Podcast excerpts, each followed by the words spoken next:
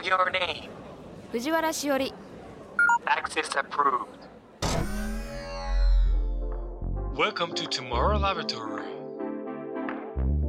J-WAVE. J-WAVE. LOGISTEED。トモラボ。J-WEB ロジスティードトゥモローラボラトリー略してトモラボ明るい明日のヒントを研究するラボのチーフ藤原しおりですトモラボは毎回テーマを決めて社会問題をできるだけ噛み砕いて研究していく番組ですここトモラボにはいろいろなニュースや情報が届いていますその中からテーマに沿ったトピックスをピックアップして研究していきますこのポッドキャストを聞いた後皆さんの生活の中で何かヒントになれば嬉しいですロジスティード。トモラボ。This program is brought to you by ロジスティード。今回は2023年6月3日と10日にラジオでオンエアした橋本淳二さんをお迎えして研究したイシュー水のことのディレクターズカット版です。時勢などの表現はオンエア当時のままお届けしますのでご了承ください。こんばんは、水ジャーナリストの橋本淳二です。橋本淳二群馬県出身の水ジャーナリストアクアスフィア水教育研究所代表武蔵野大学客員教授中国での節水教育担当者の育成やインドでの雨水を活用するコミュニティづくりなどのプロジェクトに参加したり学校や自治体企業の普及啓発活動など国内外の水問題を解決する方法を様々なメディアで発信している。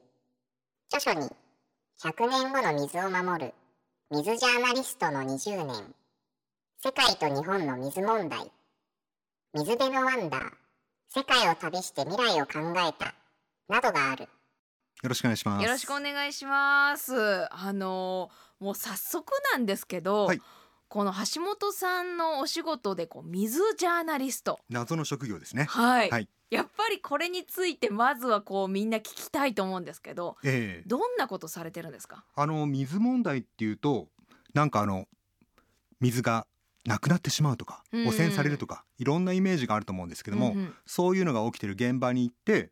どういうことが原因でそれが起きたのかなっていうことをこう調べて情報発信するっていうようなことを仕事にしてます。あーだからそのまずその現状を伝えるっていうことなんですね。それは日本以外もやられてるんですか？最初に始めたのが、はい実はバングラデシュで、うんえー、とそれまではただの水好きっていうか水オタクだったんですよ 水辺が好きでそこも聞かなきゃな。うんそれでなんかあの、まあ、船乗ったり、はいはいそういうのが好きだったんですけども、うんバングラデシュに行った時に、えー、と調査で行ったんですけどもはい。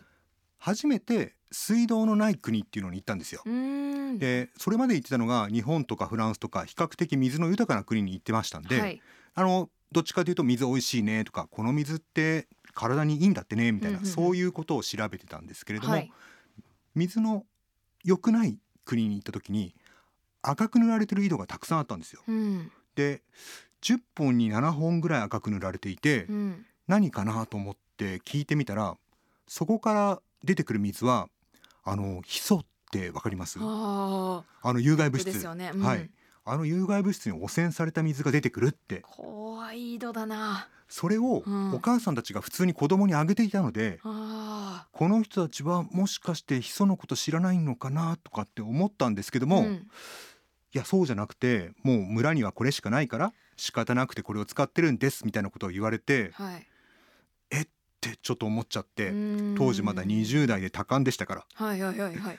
あのこういう問題っていうのがあるんだったらばちょっとこういうことを調べて伝える仕事をちょっとしてみようかなっていうことを始めて、うんまあそれから30年ぐらい経ってしまいましたね。わあすごい。そしてですねあのこの橋本さんが代表としてやられてるアクアスフィアはい水教育研究所。そうですねなんかディズニーランドのねうん。あの門にある地球みたいなはいはいはいはい。あれアクアスフィアっていうんですけども僕あれができる前にこのアクアスフィアっていう事務所を作っているので、あのよくあのあなたはディズニーランドが好きなんですねって言われるんですけど 違ってすごいアクアスフィアをはい先に使われてたんですね。水の流れている球体というようなイメージなんですよね、アクアスフィアって。そうなんだ。はい、これはこの研究所っていうのは何をやられてるんですか？あの学校とかうん企業とかで水のことを勉強したいなっていう人が結構いて、はいはい。そういう人たちに独自のプログラムを作ったりその授業をうん新しく作ったりっていうようなことをしてますうね。ん。なんか企業の人たちが水のこと研究したいってどういうこうなんか意図というかあの。やっぱりこれからうん。気候変動とか心配になってきて、うん。やっぱり水って企業活動になくてはならないものなんですよね。ねで水を使ってる会社っていうとどういう会社を思い浮かべます？食品とか、うんうんうんうん、そうですよね。うん食品とか飲料？なんだけれども、あの例えば半導体、半導体、はい、半導体を作るのうに、ん、ものすごく綺麗な水がたくさんいるんですよ。へ綺麗な水綺麗な水。で半導体のチップって、はいこのもしちょっとでも汚れがついてるとあそういうことかそれでなんかこう使い物にならなくなってしまうのでそれを洗い流すためにたくさん水が必要。はあそういうことか、はい、だったりあとアパレル？なんか染め物をするとそうですそうでかす。うんうんうん。いるって聞きますね。例えば T シャツ1枚作るのにコットンを育てるためにどれだけ水がいるかというと、うん。3000リットルぐらいいるんですよね。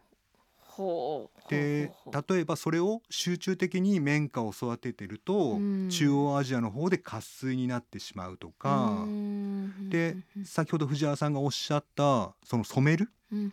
インドの方でよく染めてますけどそのコットンに色付けをするときに、うん。このやっぱり色付けした後に色付けした水を川に流してたり、うんそれがこのうん。えー、と川の汚染につながってしまったりみたいな、そういうこともあるのでまあいろんなところでこの環境に負荷を与えているかもしれないよねと企業活動で。でそれをどんどん減らすためにどういう見方をしていったらいいですか？みたいな。うん。ことをちょっと企業の人と一緒に考えたり。はあってなると本当どんな企業って思ったけどどこの企業も結局は水につながっちゃうっていうことなんですね、元をたどれば。まあやっぱり一番多いのはうん。食品とかうん。飲料とかアパレルとかなんですけどもその他でも発電とか半導体とかいろんなところが使ってますからイね。メージなかったけど聞いたら確かにそいるんだな水が。う。ん、で結構地下水を汲み上げて使ってるところもあるから、うん、そういうところって自分の工場の立ってるここでこう汲み上げてるんですけども、うん。その地下水がどこから来るのかなみたいなことをやるっていう感じですかね。この研究所は忙しいぞ。と思いました。本当に今こうちょっとね水のこと話しただけでどんどんこう話が膨らんでいくぐらい、はい。何でももう水に関わってんだなって思いました。あの橋本さんはそもそものそはい。の水に興味があったっていうことなんですけど、はい。これはどんなことがきっかけだったんですか？多分家の周りに僕群馬県の館林っていうところの出身なんですね、はい、家の周りに沼とかうん、この水路とかたくさんあってで最初正直僕は水が怖かった。うん。で父親になんかあの橋を渡ってみろとかって言われて、はい。全然足がすくんじゃって渡れない、うんなんかあの水の向こうにはなんか別の世界があるんじゃないかっていうふうに勝手に思ってたんですよ。当時ってうん。水が綺麗ではなくて、うんあの黒い水が流れてたり泡がブクブクって流れてたり、なんか妖怪が住んでそうだったんですうよ。それでなんかこうあんまり好きじゃなかったんだけども逆にすごくこう興味が湧いちゃってそれだったらばちょっとなんかいろいろ水を見に行ってみようかなみたいななんかあの怖いもの見たさが多分スタートだったと思うんですよね。なんか苦手だから気になってきたって面白いね。それでもう今は仕事されそうなんですよね。まあこういう仕事のやり方もあるのかなってう。すごい。後付けですけど。仕事を始めるよっていうふうにうん。先輩たちに言った時に絶対やめろって言われたんですよ。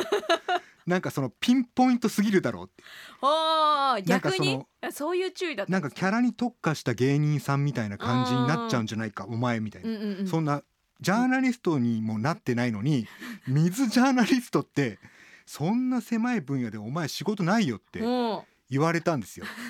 でも実際にやってみるう、とうん。すごい幅が広くて。もうオールマイティーになっちゃいますよね。もう企業も本当にいろんなこと知ってなきゃいけないし。もうサード守ってるのにファーストゴロ取りに行かなきゃいけない。本当。疲れます。しょうがないですよね。全部つながっちゃうんだから。はい。なんか なんか橋本さんにつながっちゃいそうだし仕事してたらあみんな橋本さんにつながりそう。えー、ロジスティードトモラボ水ジャーナリストの橋本淳二さんと水のことを一緒に研究します。橋本さんよろしくお願いします。よろしくお願いします。水とは何か？水素と酸素の化合物。化学式は H2O で表される水ですけどまあ本当に当たり前にあるものすぎてこうなかなか知ろうって能動的にするきっかけがないんですけどはい。そもそもこう水とはと聞かれたら、そうですね。うん。まず H2O っていうふうにご紹介いただいたんですけども、はい、自然界にある水で H2O はないですほう。はい。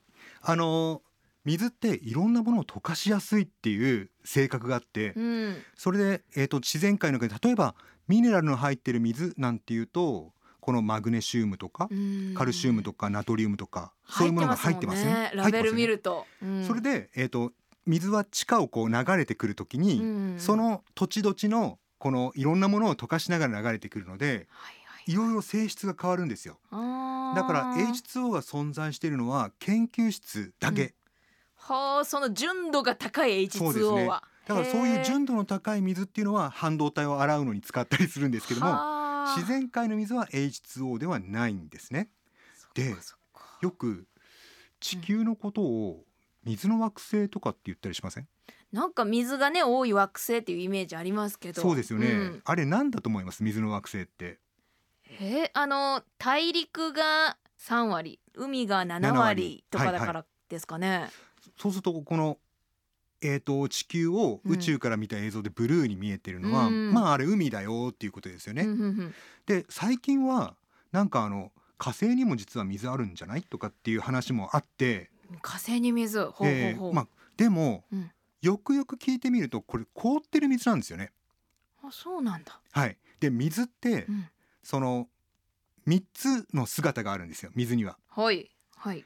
液体の水。うん液体。で凍ると、まあ、0度以下になると氷。固体の水、はい。うんうんうん。それで空気中にもありますよね水蒸気。はいはいはいはいはい。でこの3つがうん。揃ってる惑星は太陽系の中では地球だけなんですよ。はあそうか。あとはみんなもう例えば太陽に近い。金星とかだとみんな気体の水になっちゃっててガス状になっちゃってる。でも水っていうものは存在してるんですね、はい、で、えー、と火星だと,、火星だと。えー、と凍ってる水でしょ？あの液体と気体と固体がいい関係であるのは地球だけなんですよね。それはやっぱり太陽との距離が絶妙だからっていうこととあと地球の引力はい。がこのいい感じで地球の外側にあるこの気体の水を地球に引き寄せてる。はあとだからあるよと。飛んでいかない。飛んでいかない。っはあ。ていうのがあってうん。この気体と液体と固体なんですけどはい。これね水って実は変態的な性格を68持ってるっていう話があるんですよ。68こう姿を変えるってことですか？いや68他の物質と比べるとえちょっと変わり者だね君は。あそっちの変態？は いそうそうそうそっちそっちそっち。なんですよ。えー、変態的なんですか？そう。であのさっきの水がいろんなものをいっぱい溶かすっていうのもこれも変態的性質その1 なんですけどもその他にあの一般的にはいろんな物質って液体の方が軽くて固体の方が重いんですけども、はいはいはい。水どうですか？グラスに水があって水。氷が乗せてる。うん、氷は？あ軽くなってる？ですよね。浮いてるもんね。浮いてる。浮いてる。これ変態的性質その2なんですよ。ちょっと、はい。だから普通と違うのか。他のそうそう。物質と。そそうなんですよなんでこの氷になった時に軽くなるかっていうと、うんあの気体が一番軽い、はいなんかこう体育館の中でみんなが走ってるみたいなわーみたいな感じです。で液体になると教室に入れられちゃったぐらいでギュッとするんですよ。うんそうすると密度が重くなってくる。で氷になると整列するんだけど手を伸ばしてみんながこう手をつないでるような感じになるんですよ。うんそうするとちょっとスカッとするんですよ。そうすると軽くなっちゃうはあ。で一番実は水が重くなっているのが4度の時なんですよ。温度関係あるんですか？温度によってその水の重さっていうのは変わってきて水が重いのは4度の時。3度よりも？3度よりも、えー。で4度よりもこう下がってくるとだんだん軽くなってくる。だから氷が浮いてるんですよね。あー浮いてあ浮いてる。でなんかあの確かに4度ってなんかジュエリーでなんか知りません？あーある。多分それは水のこのギュッと詰まってるよっていうことを表している温度をブランドの名前にしてるんじゃないかなって僕は勝手に思ってるんですよね。多分4度ってそうだなって。えー、面白い。そんな角度でああの看板たちを見てるとは。だからなんか積極的にあれを買ってプレゼントしたりしてますよ そんな意味が込められてなくても知らなくても嬉しいっていうね。なんか水のことを布教するためにあれを使ってるみたいな。まさかそんなメッセージが込められてるとは。でもへー。もしこの氷の方がこうどんどんどんどん沈んでいくとしたらば、うん。実は本当は大変で、うん。あの湖が下から凍るっていうことになるんですよ。はあはあはあ。よくワカサギ釣りとかやるとそうですね。氷の上に乗って、うん。うん、穴穴開けて垂らしてうん。お魚泳いでますみたいな、うん、でも下の方からもし凍っていたとするとそっか魚動けなくなるのか。魚住めないですよ、うん。そうすると水の中の生き物は寒いところでは絶滅してるはず。そうだな確かに、だからこの水の変態的性格によってうん。お魚たちは生きてるっていうことになるんですよね、うわー不思議。ほんと不思議。そうですね。だから我々も なんかこう体の67割がうん。水っていうことは、死者誤入すると水じゃんみたいな。水だ水として生きていこうよみたい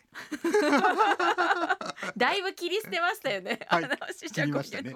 はい。でも本当今68分の多分3か4ぐらいしか聞いてないんですけど、はい。めちゃくちゃ面白いしこれ68聞いたら何日かかるんだろうって感じですね。そうですね。68全部僕も知らないんですけど知らないんかい。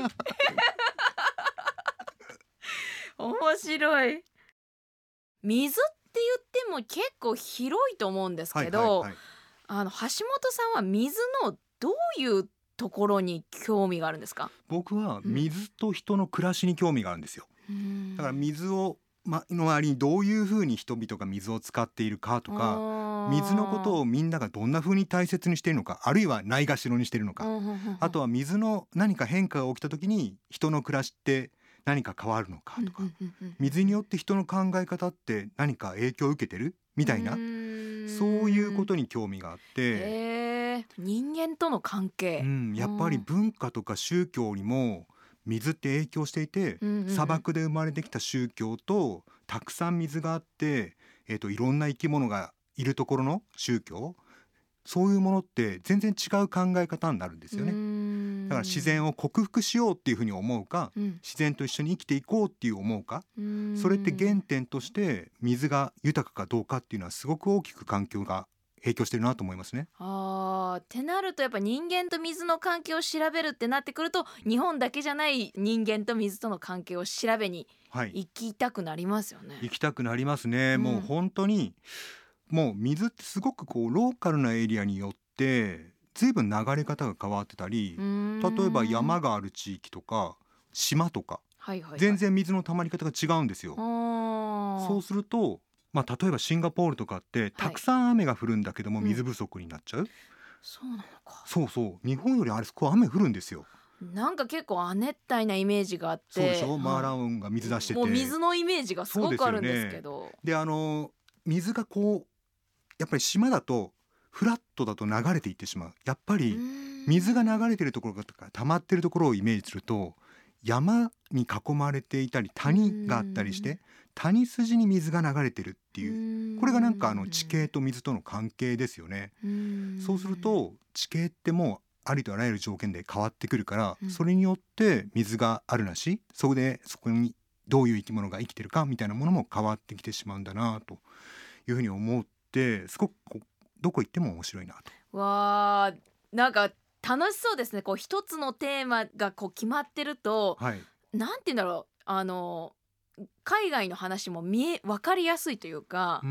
ん水を軸にしてみると今までとその国の見え方も変わってきたりとかするんだろうなと今聞いてて思ったんですけど。あそうですね、はい。なんかあの僕はなんかどちらかというとこの水っていうものをどこに水があるんだろうっていう視点で海外の土地をこう覚えてるっていうことがあるんですね。あそこに川流れてたよねって。でも初めて雨季と寒季のある国に行った時にはい。それ間違いっていうことに気づいたんですよ。あ間違いなんですか？あのインドに行った時に、はい。わすごいここいっぱい水が流れてていいねとかって思ってたんですけど、うん。それを言ったのは9月だったんですよ。はい。雨季の、うん、終わりかけぐらいかな。はい。で同じところに今度2月に行ったんですよ。はいそしたら寒気なんですね。うんうんうん。川だと思って流れたところが、はい。もうなんか砂漠みたいになってて。へえそんなに差が。そう。だから川だと思ってたものは雨だったんですよ。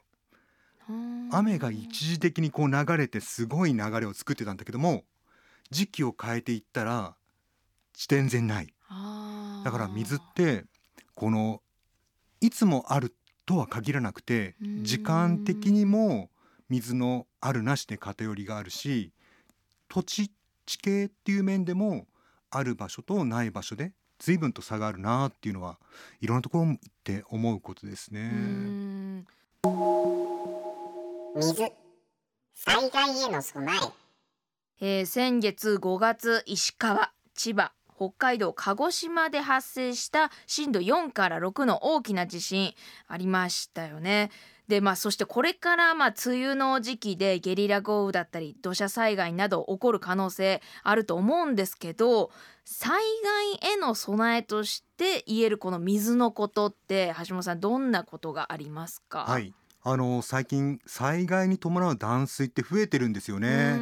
でこれはやっぱり災害が増えてるっていうのも一個あるんですけども、もう一個水道が古くなっちゃってる。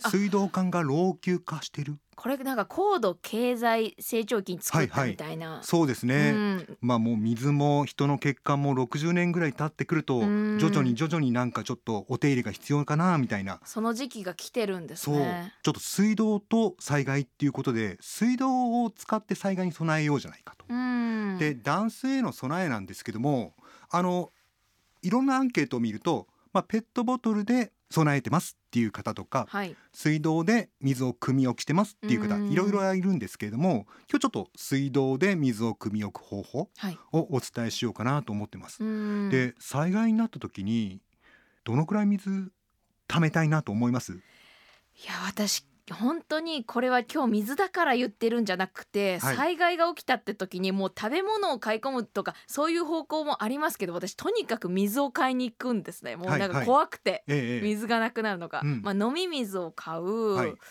でも言ってもそのちょ、まあ、一時的なもんだろうと思って2リットルペットボトルを、まあ、入れれるだけカゴに、まあ 6, うんうん。6本ぐらいとかはいはいはいはいそうですね、うん。それ飲み水。飲み水として、であの人間って、はい。そのどういうふうに水を使ってるかな？っていうのを考えてみると、うん。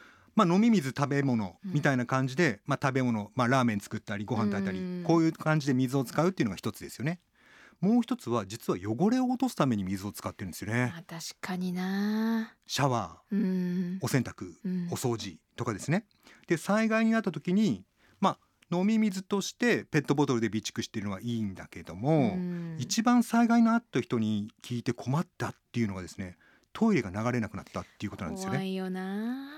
ねえ特に、うん。まあ、下水道が壊れてしまったらばもうトイレを流すこともできないんだけれども、ん。単純に断水で下水道は生きてますっていう状況であれば、はい。ため置いた水でトイレを流すことはできるし、あとはお洗濯とか、うん。お皿を洗ったりっていうこともできますよね。うんうんうん。で1日に3リットルくらい水を飲み水として貯めたい。飲み水だけで3リットル。そう、うんうん。なんか災害に遭うとどうしても乾いたものをうん。食べることが多くなったり、ビスケットとか。うんうんうん。どっちどっちにしろなんかこう乾燥してるものが多いんですよね。確かに確かに、ううん。んそれから、えっとやっぱりストレスもかかるからこまめに水を補給したい。やっぱりうん。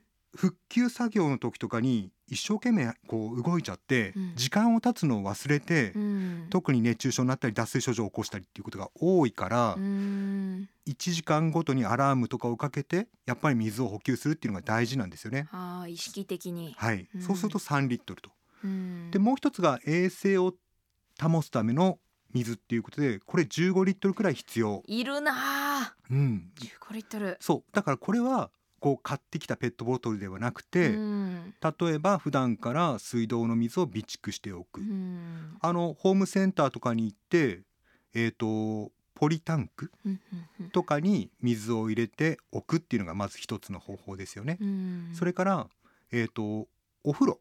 はいはい。お風呂に溜めておく、うん。うん、あの地震の時は予知することができないからお風呂に事前に溜めておくっていうことはもちろんできないんですけれども、うん。例えば台風とかだと、うん。あと何日後に接近してくるぞっていうのが分かるので、はい。そういう時は明日来るなっていう時に自分はシャワーを浴びてしまった後にお風呂に水を張っておく。うん。でもちろんこれ張っておくと小さいお子さんのいるご家庭とかは危ないっていう部分があるので、うん。きちんと蓋をしたり、うんうん。入り口に鍵をかけておくとかっていうことは必要なんですけども、うん。まあ、これであの災害への備えっていうのができるかなという感じなんですよね。で、えっと、水を溜める時に煮沸とかはい。してはいけません。あそうなの？はい。なんかあの美味しい水を溜めたいなとかって思ってうん。沸かしてからポリタンクうんって考えがちなんですけども、はい。実はあの煮沸してしまうと水の中の安全を保つために入れられている少量の塩素がなくなってしまうんですね。はあはあはあはであ長く持たせるためにはあれが必要で、あった方がいいんだ。はい、あれがなくなるとなんか雑菌が入った時に水が汚れてしまうのではあはあはあ。あのポリタンクに溜める時に蛇口に近づけて、うん。蛇口いっぱいまで蛇口からこう水を入れてポリタンクがこうちょっとこぼれるくらいまでうんうんうん水を汲んだ後に蓋を閉めると、まあ、そうやって冷暗所に入れておくとだいたい1ヶ月くらいはその水を使うことができるので、うんそうやって、えー、と備えてくださいとはあいう感じですね。なんか時にこう山水みたいなものをこうんううんポリタンクに溜めてる人いるじゃないですか。いますいます。ああいうのはこう保存ってどれぐらい効くんですか？あの山水の中の成分にもよるんですけども、はい。本当になんかこう純度の高い水はうん。長く持つというかうん。使ってらっしゃる方いらっしゃいますよね。うん半年くらいとかうんうんやってる人もいるので。あじゃあ、はい。ああいうのは意外とまあ安全というか、大丈夫なんですね。多分普段からそういう方たちは、うん。えー、とそういう水を使っていたり、うんまあ、日本の水道普及率って大体98%ぐらいなんですよ。うんうんうん。で残りの2%の人は水道がないのかっていうことではなくて、うん普段から湧き水とかうん山の清水とかを使って生活をしていらっしゃる方たちなので、うん。そういう方たちはむしろ水に恵まれてるのかもしれないですうね。ん。なるほどな。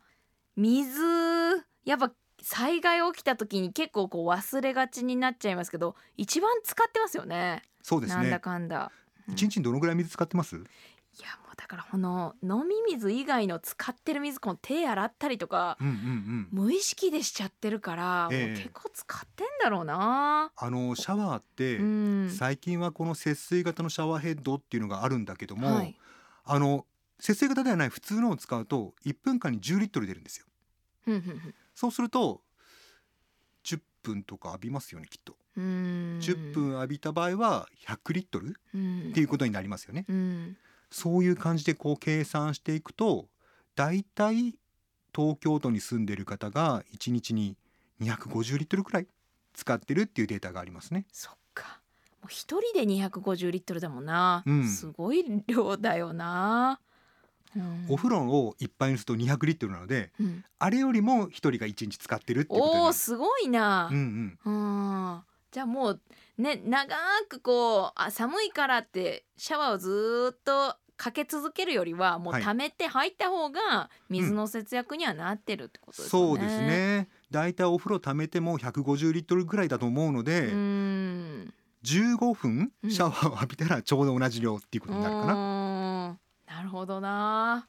そっか。じゃあこの災害ってなるとこうやって溜めておくっていうことがはい大事ってこと普。段から備蓄しておくといざという時に安心ですということですね。うんうんうんうん明る安のヒントを研究するラボ JWEB トモラボ。今夜は水ジャーナリストの橋本淳二さんと水のこと研究していますがコロナによるそのなんか水ニュースって何かあったりしますか？あのコロナが始まった2020年うん。であの時にこの世界水会議っていうのが毎年3月22日にあるんですよね。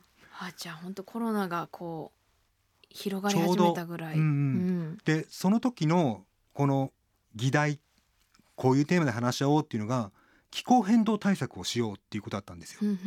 でその時に気候変動の対策が始まっていればちょっと今よりも早く気候変動対策が始まっていたかもしれないんですけれども、うんその時やむなくコロナを対策として石鹸と水で手洗いをしましょうっていう議題に変わったんですよ。はいで考えてみると今はねワクチンとかいろんなものができてコロナの対策をしていますけれども未知の、あのー病に対してあの時はもう石鹸と手洗いしかなかったじゃないですかよく考えてみると。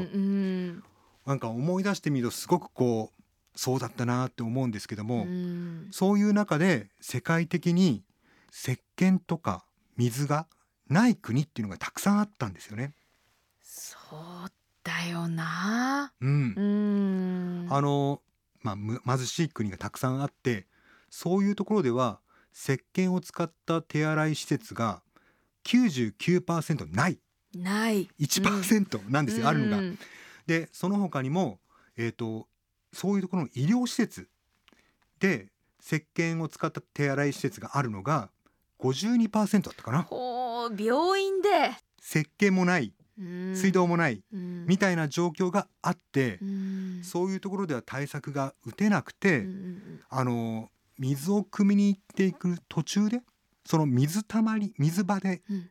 えー、とコロナに感染する人みたいなのも結構いたんですよね。はあ、うん、だからそういうところっていうのは本当になんか何か病気が起きる、まあ、コロナに限らずこれからもしかしたら別のウイルスが来てしまうみたいな話もありますけれどもやっぱり基本的にこの水っていうのは衛生を保つためにとっても大事で、うんあのなんか水っていうと美味しいのがいいねとか、うん喉乾いちゃったねみたいな話うんになりがちなんですけども、健康を支えているのが水なんですようね。んだから日本の省庁で考えてみても水道って厚生労働省なんですよ。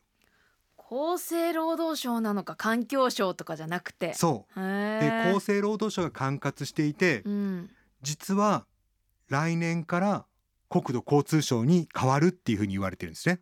はあなんかまたほう、うん、でもやっぱり日本の水道っていうのは憲法にあるあのみんなが健康で文化的な生活を送れますようにっていううん。そういう憲法の25条に基づいて水道って生まれてきて、うん。それで公衆衛生のために厚労省がやってたっていう、うん。この歴史があるので、うん。仮に国土交通省にこの管轄が変わったとしても、はい。人の健康と水っていうのはもう本当に基本なので生活のうん忘れてはいけないことなんじゃないかなと思いますうね。んなるほどな。多分水ってあの表だってあんまりこう見る機会が少ないんだけども、ん。なんかあの社会の欠陥というかあの裏で社会をつながえているみたいなところがあるので、うん。このいろんなものって水が変身したものかもしれないっていう。例えば、うん。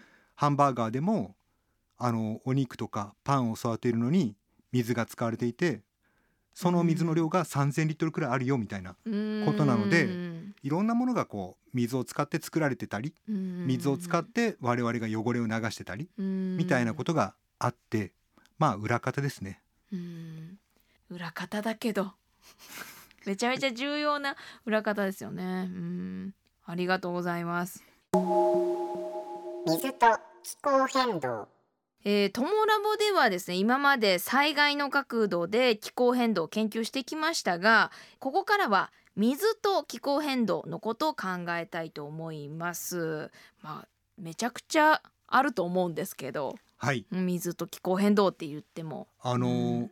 水って熱によって動きを変えるわけですよね。うん。普段水を動かしている力っていうのは山のてっぺんから海に流れてくるっていうように、まあ、坂道を転がってくるっていうこれ重力なんですよ、地球の。うんうんうんうんでもう一個が太陽熱によって蒸発する。うんでこれ気候変動っていうのは気温が上がるということなので水の蒸発のスピードが変わるっていうことなんですよね。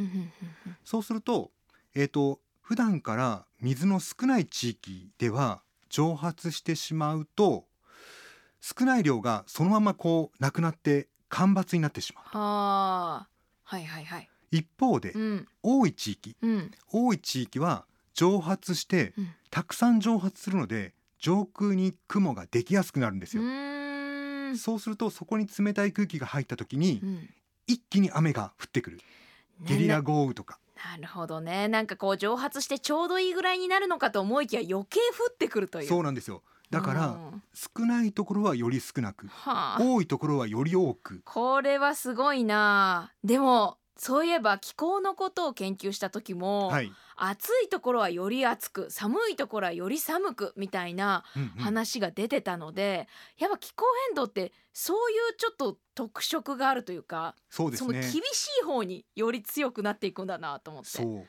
これがもう地域で地域での差なんですけども、ん。あのやっぱり時間的な差みたいなものもあって、はい。例えば日本でも今までとちょっと雨の降り方が変わってきていて、はいはいはい、今まではこの時期はあんまり雨が降らない時期でしたよねっていうような時に雨が降ったりっていうことがあって、うん。それであの長く、えー、と雨が降らなくて急に突然3日ぐらいものすごい雨みたいな。ね。こういうことがあるんですよね、うん。だから本当に水と気候変動っていうのはもうセットなんですよね。SDGs で6番が水と衛生みたいなことが言われていて、はい。えー、と13番が気候変動に対して具体的に対策しようねっていうことになってるんですけども、うん。実はこの6番と13番はセット。うん。双子の問題というふうにも言われていて、うん。あの水だからとか気候変動だからとかで国によってはこの気候変動を対策している人と水の対策をしている人たちが別々で別に動いてるっていうようなこともあるんですけども、うん。実はこれ一緒のことなので一緒に考えてくださいっていうメッセージを国連が出しているんですよね。うん。で特にトイレとか水道とかのインフラのない地域で干ばつとか、えー、と洪水とかが起きると、うん。その水が少なくなってるためにもっと汚れた水を飲まなきゃいけないとか、うん。トイレがないために洪水になってそれで水源を汚してしまううんそれで今アフリカでコレラがものすごく流行ってるんですよ。あ今そうなんだ。そうなんですよ。うんあのもともとコレラっていうのは日本にやってきたのはもう本当に江戸時代の末ぐらいで、その頃っていうのもこのコレラにみんなが悩んでで水道とか下水道ができてだんだんコレラが沈静化していったんですけどもまだ開発途上国には水道や下水道トイレがないところがとても多いので、うん。そういうところで気候変動が起きるとこの水を介して病気になってしまうっていうケースもあるんですよね。うんうんうん。うんそういう地域にこうおそういう状況から出していくにはどうしたらいいんですかね？あのよく日本の水道って世界に誇る技術だから、うん。日本の水道をそういう地域にこの輸出すればいいんじゃないかっていう方もいるんですけども、うん。実はちょっとなんかこうトゥーマッチなんですよ。ほうほう。トゥーマッチっていうのは結構日本の水道のシステムっていうのは非常にレベルが高すぎてうん。あのお金も結構かかってしまうと。なのでそういうところには地域の人たちが自分たちで管理できるようなうん。水を処理するシステム、まあうん浄水の小型版のやつとか、うん。自分たちが管理できるトイレとか、うん。そういったものがとても必要で。うん。でそういったものを今まで使ったことのない人たちもうん。いるわけですね。はい。で例えばトイレあるからどうぞっていうふうに例えばインド政府がうん。トイレの補助金を出したとしても、いやいやトイレ使いませんみたいな人人たちもいるんですね。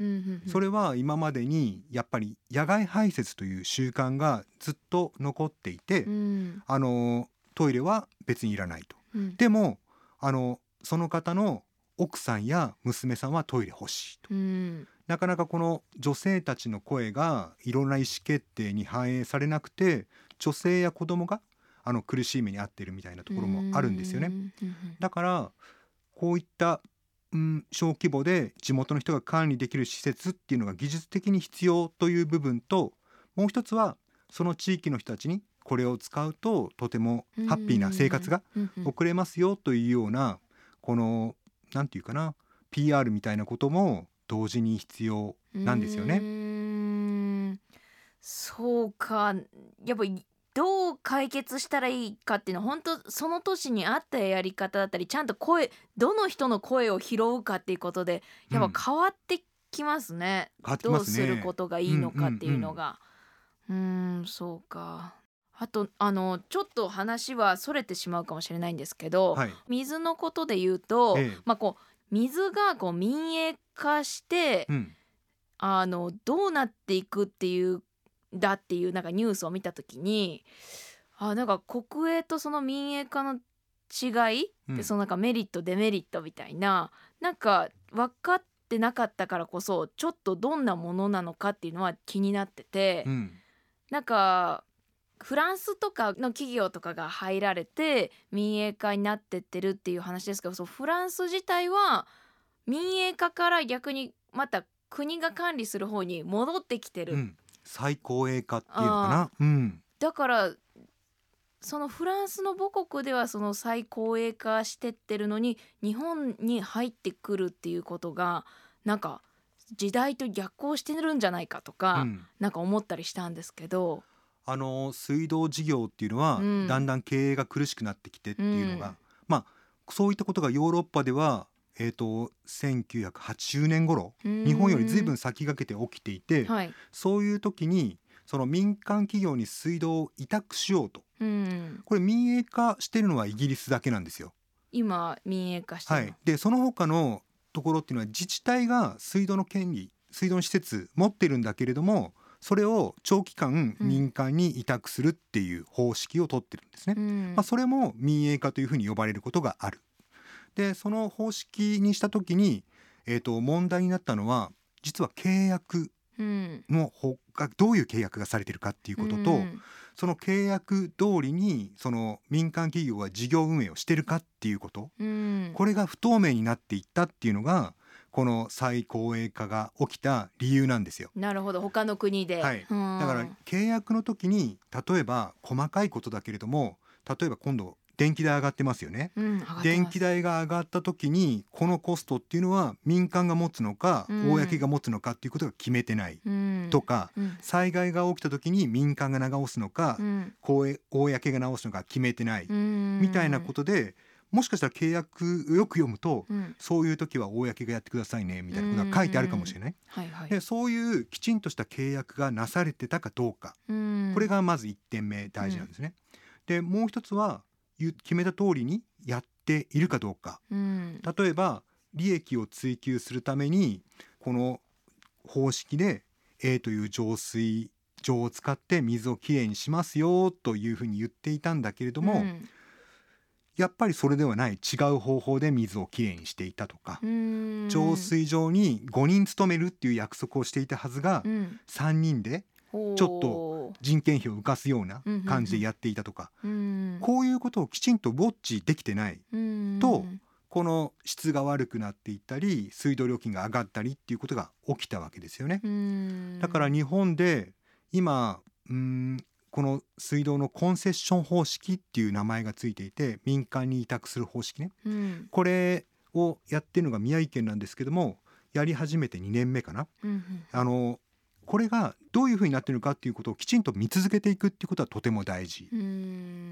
でもう一つは契約が終わった時にどうするのかっていうことをうん。公側がきちんと決めておかないといけないと思うんうですよ。ん。あの20年はい。丸投げにしてるわけですよ。ああここここから先20年ということですね。で、うん。その契約が切れた20年後に、うん。じゃあどうするってうん自分たちでできる体力があるかとか、うん。また別のところに任せなきゃいけないのか、うん。また別のところに任せるとなるとどういう事業をしていたのかっていうのは自分たちが把握してないと別のところに任せられないじゃないですか、うんうんまた委託をし続けることになる。そうですね。だからこの辺りの契約とウォッチうん。これがとっても大事だなと思いますね。なるほどな。どっちにせよちゃんと水をの行方をこう見とくのが大事ってことですね。そうですね。うん。やっぱり水って自動的に蛇口から出てくるわけではなくて、うん。で自然の水がそのまま流れてきてるわけでもない、うん。あのじダムとかに溜まったり浄水所できれいにしたりそしてそこでいろんな人たちが働いてる。うん。その働いている人たちがちゃんとした健康な状態で働いているかとか、うん。きちんとした賃金をもらってるか、うん。みたいなこともとっても大事で彼らがモチベーションを持って働くっていうことが我々が水を使えるっていうことにつながってくるのでそうそのあたりもとっても大事だなと思いますね。うーん。いやだから本当になんか当たり前になりすぎ当たり前なことほどおろそかにやっぱしちゃうのが人間だと思うのでやっぱそこうん大事だよな。水は自動に出てきてるわけじゃないんだよな。そうだ働いてる人がいるからそうそうそうそう。出てくんだよな、川が綺麗だって言っても川の水をそのまま飲んでるわけじゃないですからね。そうだよなもう当たり前のようにある水をちょっと今度から意識的にこう日本に恵まれてる国だからこそちゃんと考えた方がいいんだろうなと思いました。そうだと思いますうね。んあの橋本さんはまあ水ジャーナリストということでいろんなまあ水に関するニュース届いたりあとまあ調べたりとか、はい。実際にまあ、その場に行かれたりとかされてると思うんですけど、はい。なんかこんなことが最近ちょっとまああったよとか注目ななんかニュースがあるよとかありますか？あのーメタっていう会社あるじゃないですか。メタはい。元フェイスブック、インスタグラムとかね。インスタグラムとはかやってる会社。いうん、あの会社が水を大事にするぞっていう宣言をしたんですよ。あそうなんですかなんでですかね？なんでですかねっていやで言っても。もやっぱり急に宣言されると気になるは気になりますね、ええ、あの実はですね、メタってめちゃめちゃ水使ってるんですよ。あの会社。なぜ？あのデータセンターをはい、めちゃくちゃたくさん持ってるんですけども、うん、あのデータセンターを冷やすために水が必要なんですね。冷やす、はい。それでやっぱりたくさん地下水を汲み上げてはい、データセンターを冷やすと。うん。そうすると地域の評判ってだんだん悪くなっていっちゃう。うん。これだけこう水不足とかっていうふうに言われてくると、うんうんうん。特にアメリカではいろんなセクターが水の奪い合いを始めてるんですね。うん。例えば企業とかうん。水道とか農業とか。うん。それぞれ水を使うんだけれども、うん一社が独占的に水を使うとうん。やっぱり他の人たちは心配になってくると。うん、仮に枯れてなくても心配になってくる心配になる、うん、それであのメタは流域といってメタの工場のあるはい。その地域の水が集まってくる範囲全体をはい。あの水をきちんと増やしていくような活動をしますという宣言をしたんですよ。はあなあなるほど。なんかこう社会ってこうつながってんだな。なんか社会の構造というか。うんうんうん、はあその宣言はそういうことだったのか。なんかやっぱり自分の会社だけ水を得るっていう考え方がまああるにはあるんですね。でこれも実は大流行り今。うんうんうん。あのどういうことかというと企業が水を使う場合何か汲んできてうん。使って流しますという感じじゃないですか。はい。例えばボトリング工場だったらば、えー、と水が来てなんか汚れてしまったボトルを洗い、うん。汚れた水を出しますよと。うん。これがなんかこう一方通行の使い方なんですけども、うん。これを最近ではなんかこうリユースしてうん。使おうっていうことを言っていたんですけれども、それがさらにこう加熱してるのが今の状況ではあ。工場の中に水を入れそれをずっとぐるぐるぐるぐる使うんだと、工場の中での水の循環っていうものをやろうっていうのが今流行ってるんですね。流行ってる。そう企業内で。企業内で。はあ。ではあ多分これはある程度こうルール化されていくと思うこれから。あのなんでルール化されるかっていうと、うん。例えばライン川の周辺の工場があったとしてはい。10社あってうん。7社がうん。そのシステムを入れましたと。はい。で3社は逆に使いたい放題になるじゃないですか。あそうなってくると。そうで。すよね。そうするとそれじゃあ不公平だなっていうことでみんなそれを入れようねっていうようなルールが規制がかかってそれでその水循環システムっていう需要を生むんですよ。でこれが実は工場っていう小さな枠の中で水をぐるぐる回して使うっていう話なんですけどもメタがやってるのは流域の中で水を大事にしていろんなセクターで水を分かち合うみたいなうんうんそういうようなことを言ってるんですね。うん。でこれなんかこうめちゃめちゃ新しいような話をしてるんですけども、はい。日本では結構前からこれをやってる。あもう企業がってことですか、ななんか熊本に半導体の工場が昔から結構あるんですよ。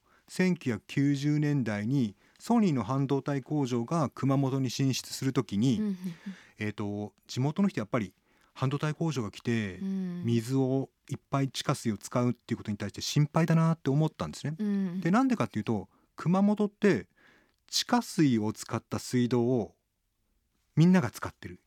熊本市の人は100%地下水の水道を使ってるんですよ。そうなんだ。そうするとうん。地下水が枯れちゃうと困る、うんうんでその時にどう地下水どうなってるのっていうのを調べたらはい。減ってることが分かったんですよ。はいあー減ってんだ。でなんで減ってたかうん。なんで減ってたかと思います？なんで減ってんの？えー溜まっていかないの？なんで減っちゃったか。はい。そう溜まっていかないの。そうそうそうそうなんですよ。なんでだ？あの山？土地のうん。使い方が変わったから。はあ町が？そう。あの田んぼだったところが、うん。住宅地になってコンクリートが張られると、はい。降った雨流れてっちゃうじゃないですか。あで田んぼだとうん。例えば川の水を使ってうん。お米育てる時に水を入れるのでそれで地下水が増えてたんだけども田なんぼが住宅地に変わったらうん。それがなくなっちゃった。地下水が減ってきたっていうことがあってそれで熊本で水を使ってる企業たちが集まってはい。あの自分たちは熊本の水を増やそうと。うん。で例えば借り入れが終わった後の田んぼに水を入れる、うん。そういうことをして、えー、と水を増やす、うん。そうすると仮にですけども、うん。10水を使ったとして、はい。田んぼに水を張って地下水を10補充することができれば、うん。ゼロになるじゃないですか。プラマイゼプロラマイゼロ、っうん。ていうことをやり始めていたんですよね。はい。これがもう2000年代の初めの頃にあめっちゃ前ですね。はい、始まっていてだからメタが今すごいことやるぜって言ってるんだけれども、うん。実は熊本ではそれと似たような仕組みっていうのがずいぶん前からできていたということでうん熊本のこの仕組みっていうのはもう本当に、えー、と世界に発信できる仕組みなんじゃないかなと思いますね。そうですね。いや本当に今特に必要な技術とか、はい、うん、メタのそのこんなこと始めましたって聞くとあ環境のことを思ってるんだ、うん。そういう宣言かって思っちゃったんですけど使ってるんだまではうん。やっぱ思ってなかったので、もうそういうことなんだな今社会で起きてるのは。そう。うん。だからこれから水を繰り返し使うとか循環させるっていうのはスタンダードになってくると思うんだけど、はい、それを工場っていう小さな枠組みの中でやるか、うん。それとも地域みたいなところに広げてうんうん。他の農家さんとか、うん。他の水道事業者とかそういった人たちも水を使えるように。でもっと言うと生物多様性含めて、うん。あの湿地とか湖も保全しながらうん。水を使っていくことができれば、気候変動対策も生物多様性対策もできるということになるから、本当はそれが一番の望ましい水の使い方だと思いますね。そうですね。いやんなんかこういう環境のこの保全に対する対策はい。みたいなのは今人間がいろいろまあ考えて企業がいろいろ考えてうん。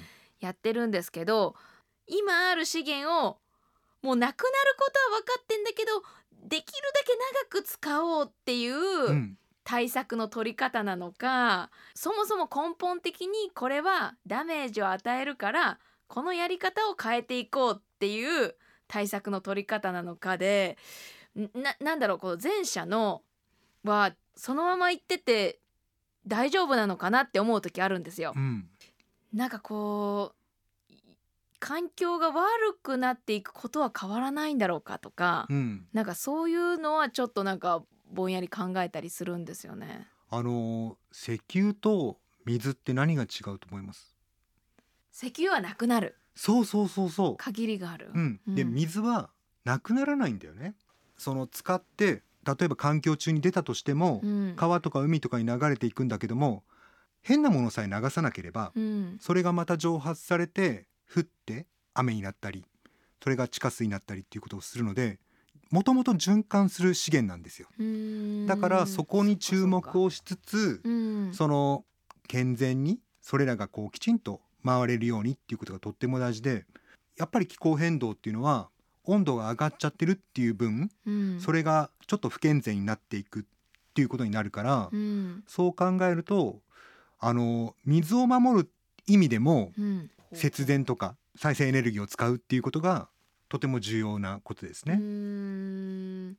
当然のことかもしれないんですけどなんかこう繰り返し繰り返し使うとうん、なんか劣化してったりしないんですか？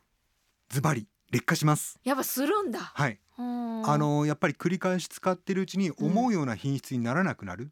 だから繰り返しにも限界があると思う。だからその繰り返し使っているうちにそれをきれいにするためのフィルターとかを入れるとそこでまた電気を使ってしまうとか、あとは冷やすために水を使っているとしたらば一回こう冷やすと少し温度が上がるとさらにもう一回使うともうちょっと上がってだんだんぬるま湯になっていくっていうイメージ。でそれを冷やそうとするとまた電気を使うと。だから企業がそれで、えー、と循環をいつまでもするのか新しい水をそこで取り替えて入れるのかっていう、これがまた企業の選択肢として今後残ってくるんだろうなと思いますね。そうですよねじゃあ企業が水に対してどう取り組んでるかとかもやっぱこう見た方がいいんだろうな。そうですね、うんあともう一個話していいですか？はい。これから水素が社会にとってとっても重要みたいな話って？でもなんか水素ってなんかき聞いたりしますよね。これはいどう、どう重要なんですか？まああの非常にクリーンなうんエネルギーとして、でまあ作りやすいとかっていうふうに言われてるんですけどもでも実は水素を作る時ってどうやって作ってるかっていうと,、はえーとまあ、化石燃料に頼ってい。作ってるっていう水素もある。うん。うんでその化石燃料をよりまあなんか温室効果ガスを出さないような工夫をして作ってる水素もある。うんまあ、これをブルー水素なんていうふうに言ったりするんですけども、で一番良いとされているのははいグリーン水素っていうやつで、うんこれは再生エネルギーを使って水を電気分解して水素を作ると。電気で分解すると,、えー、と水が H2O なんですけども、そこから H2 を取り出すっていう作業ですよね。それがまあ一番こう負担がないっていうことそう一番こう環境にいいやり方。でこれをどこで作るかっていうのがはい。結構議論されていて、うんうんうん。なんかこう世界的に見て水素が作りやすいのはどこだっていう。どこなんだ？どこなんだ？水があってはい。再生エネルギーが作りやすい。うんどこだろう？えーまさか日本ですか？えーと残念ながら日本ではなくて日本ではない。まあ日本の場合再生エネルギーが少ないっていうのがあるよね。あの今のところですね、中東なんですよ。中東？中東がいいというふうに言われていてでそれはなぜかというと、うん。太陽光パネルをたくさん作りやすいよと、うん。それによってエネルギーが得やすいからっていうふうに言われているんだけどうん。水ありますかね？そこでしょう。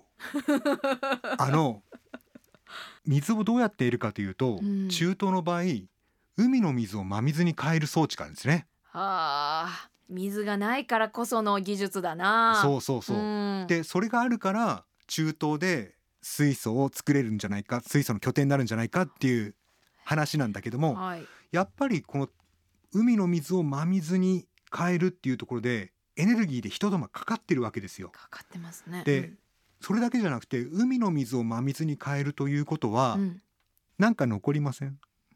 橋をそうそうそうそう、うんうん。濃い海水。はい。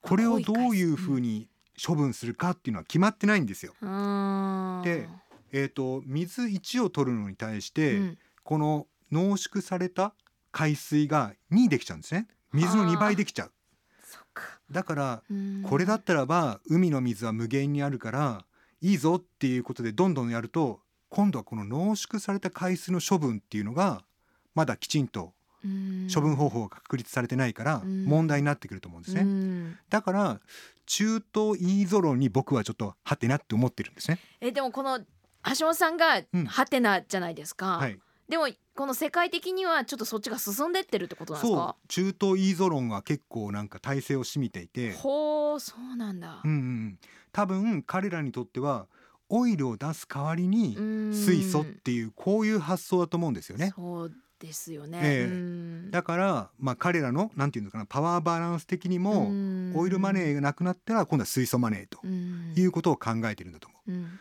日本も再生可能エネルギーをきちんと整備していけばうん。あの水資源を使って水素社会っていうものを国内の中だけかもしれないけれども作っていくことができるんじゃないかなと。うん。水素作った後にまた輸送するっていうのは結構大変だからい、やもうイメージが湧かないな水素を輸送する。えータンカー、うん。でっかいタンカーみたいなので水素を輸送するんですよ。そういうことはもう技術的にはあるんだけども、うん。やっぱりこれからやエネルギーは小さな拠点の中で必要な分だけ少なく使っていくっていうことがとても大事だと思うから、うん。そういう中で国内で少ない水素を作っていく。小さくく水素を作っていくっていうことがこれから未来を考える上で重要かなと思ってます。あー。